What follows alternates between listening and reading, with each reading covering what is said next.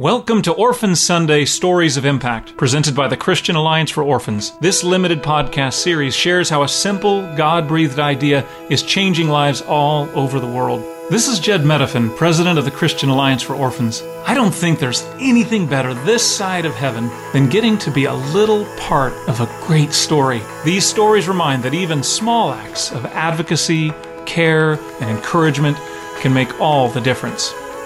Here's your host, Sandra Flack. Our guest today is foster and adoptive mom Mandy Chapman. Mandy is the regional manager for Care Portal in Northeast Pennsylvania. Welcome to the show, Mandy. Hi, a pleasure to be here. It is a pleasure to have you on the show. Um, let's get right to the beginning on how this all began for you.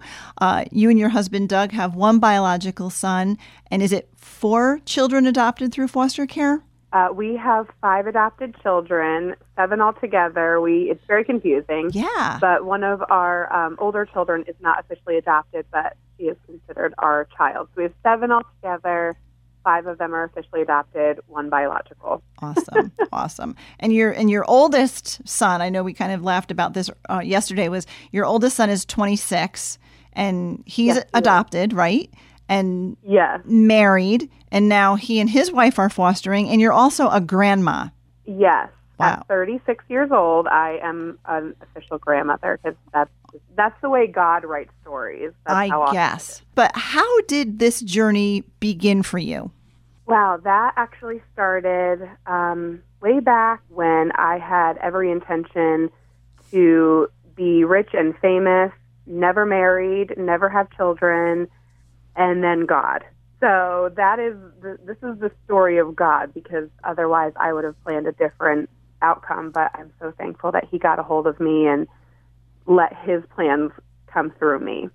So I had been going to a church and they had Bible studies, and I was in beauty school then, so I would actually just go and babysit the kids while the adults had Bible study.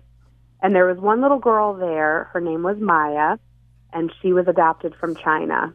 And she never went to anyone. She only liked me, and so we just created this little bond. And I remember it was Orphan Sunday. I didn't even know anything about Orphan Sunday until then, but they had highlighted all these different families within the church who had adopted. They talked about the different agencies, they talked about different countries and different routes of foster care and adoption. And it was in that service that I remember the Holy Spirit speaking to me and saying, You're going to do that someday. And it, at that time, I wasn't really walking with the Lord as much as I should have been. And so that was in my mind going, wow, that was a really weird thought. Why would I even think that? And now looking back, you know, Holy Spirit was just prompting me in that moment to really turn my eyes to what He had desired for me in the future. So it was a, a beautiful story of how it started, but it really didn't start again until I met my husband and we were dating and talking about family and, oh, do you want kids? I do want kids. And so I, we had talked that we only wanted to adopt. We wanted to adopt first before any of our biological children, if that happened.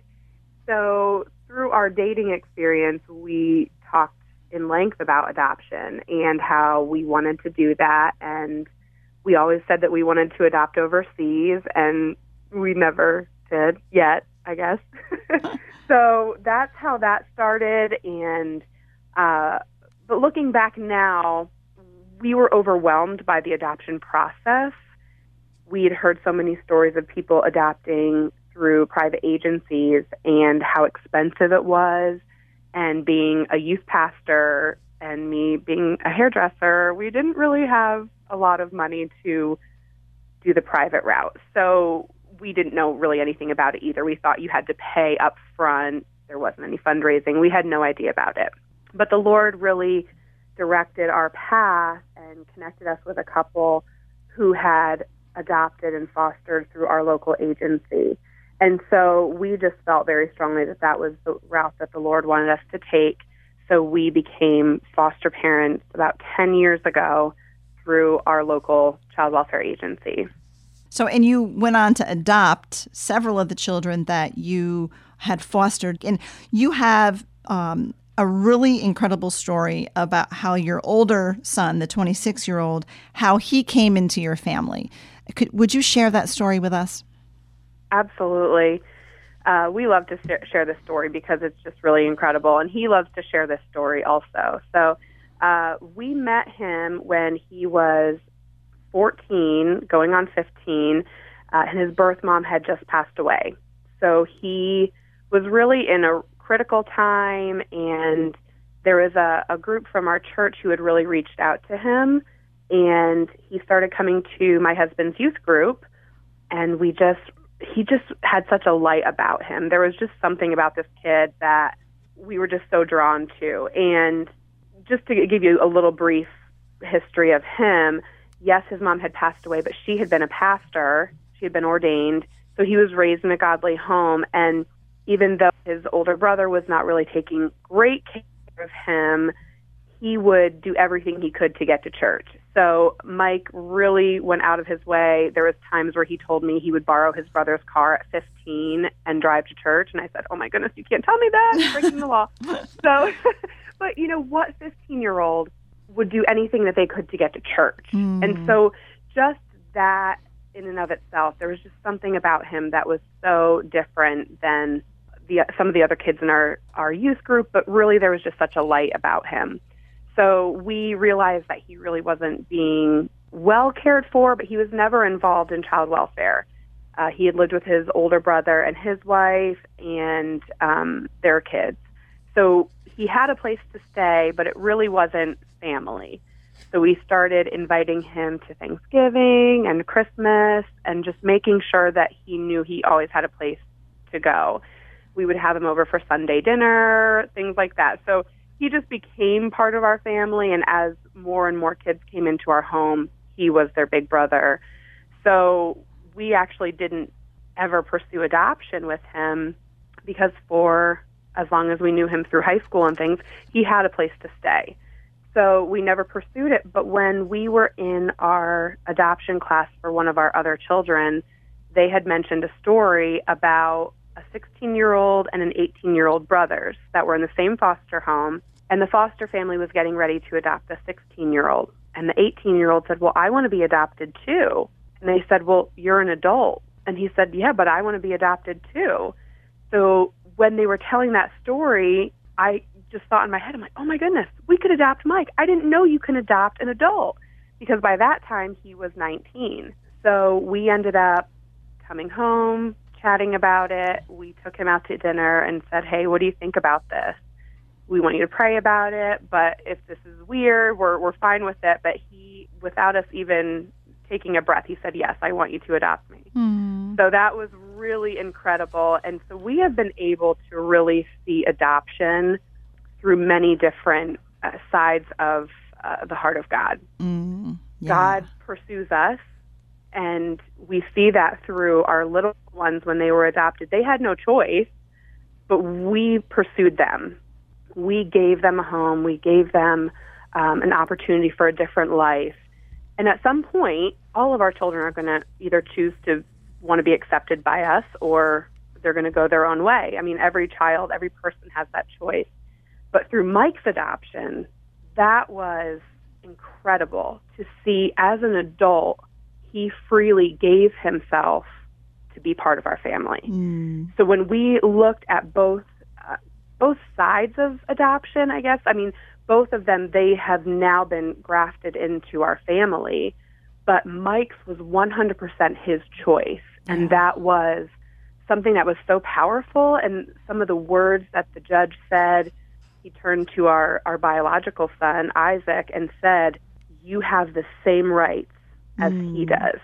Yeah. You are now an heir just mm. like he is. You have the rights of, of a son, the inheritance, all of that. Wow. So it really took adoption mm.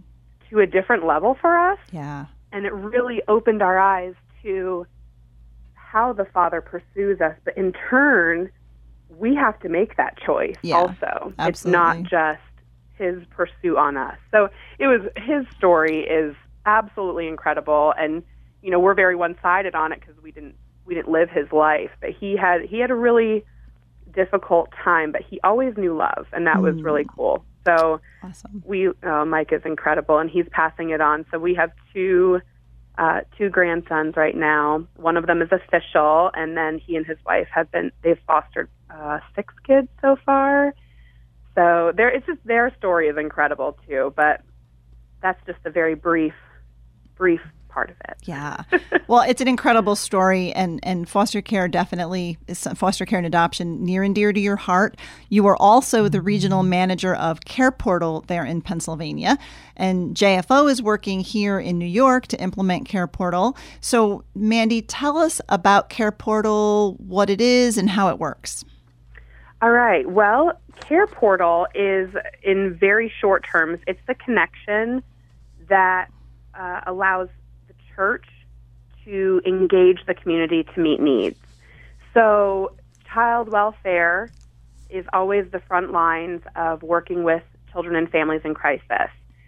On the other end of that is the church, where we want to, and we are also mandated by God to care for the orphan.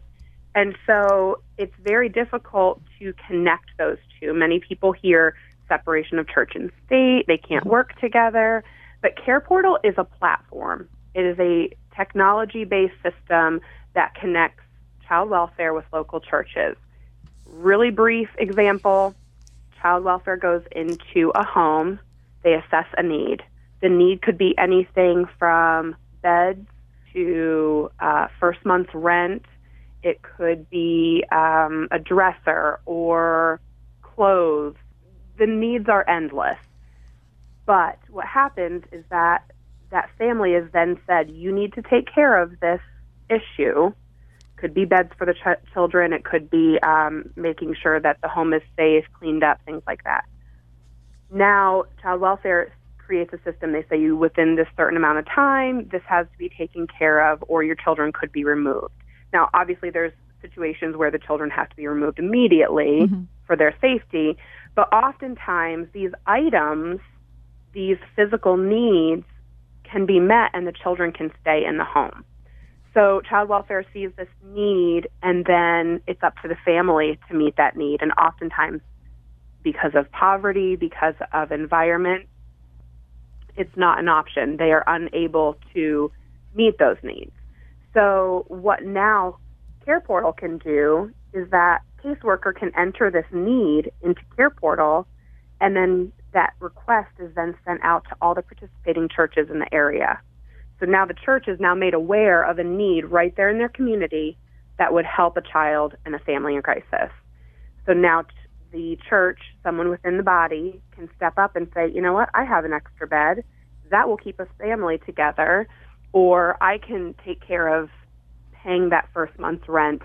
Those are types of things that people say to me all the time. I can't be a foster parent I don't think I can adopt, but what can I do? So Care Portal is that connection that takes the needs of the community and says, here they are, you can help. You can be a part of foster care, you can be a part of adoption, you can be a part of preventing a family from being broken up. Those are really practical ways that people can engage child welfare without necessarily fostering or adopting. And that's my Orphan Sunday. Join us in declaring God's glory through these Orphan Sunday stories. It all begins with your church observing Orphan Sunday or Stand Sunday this November. Visit orphansunday.org for your free resource toolkit to help you plan your Orphan Sunday. Then send us your Orphan Sunday story with the hashtag MyOrphanSunday.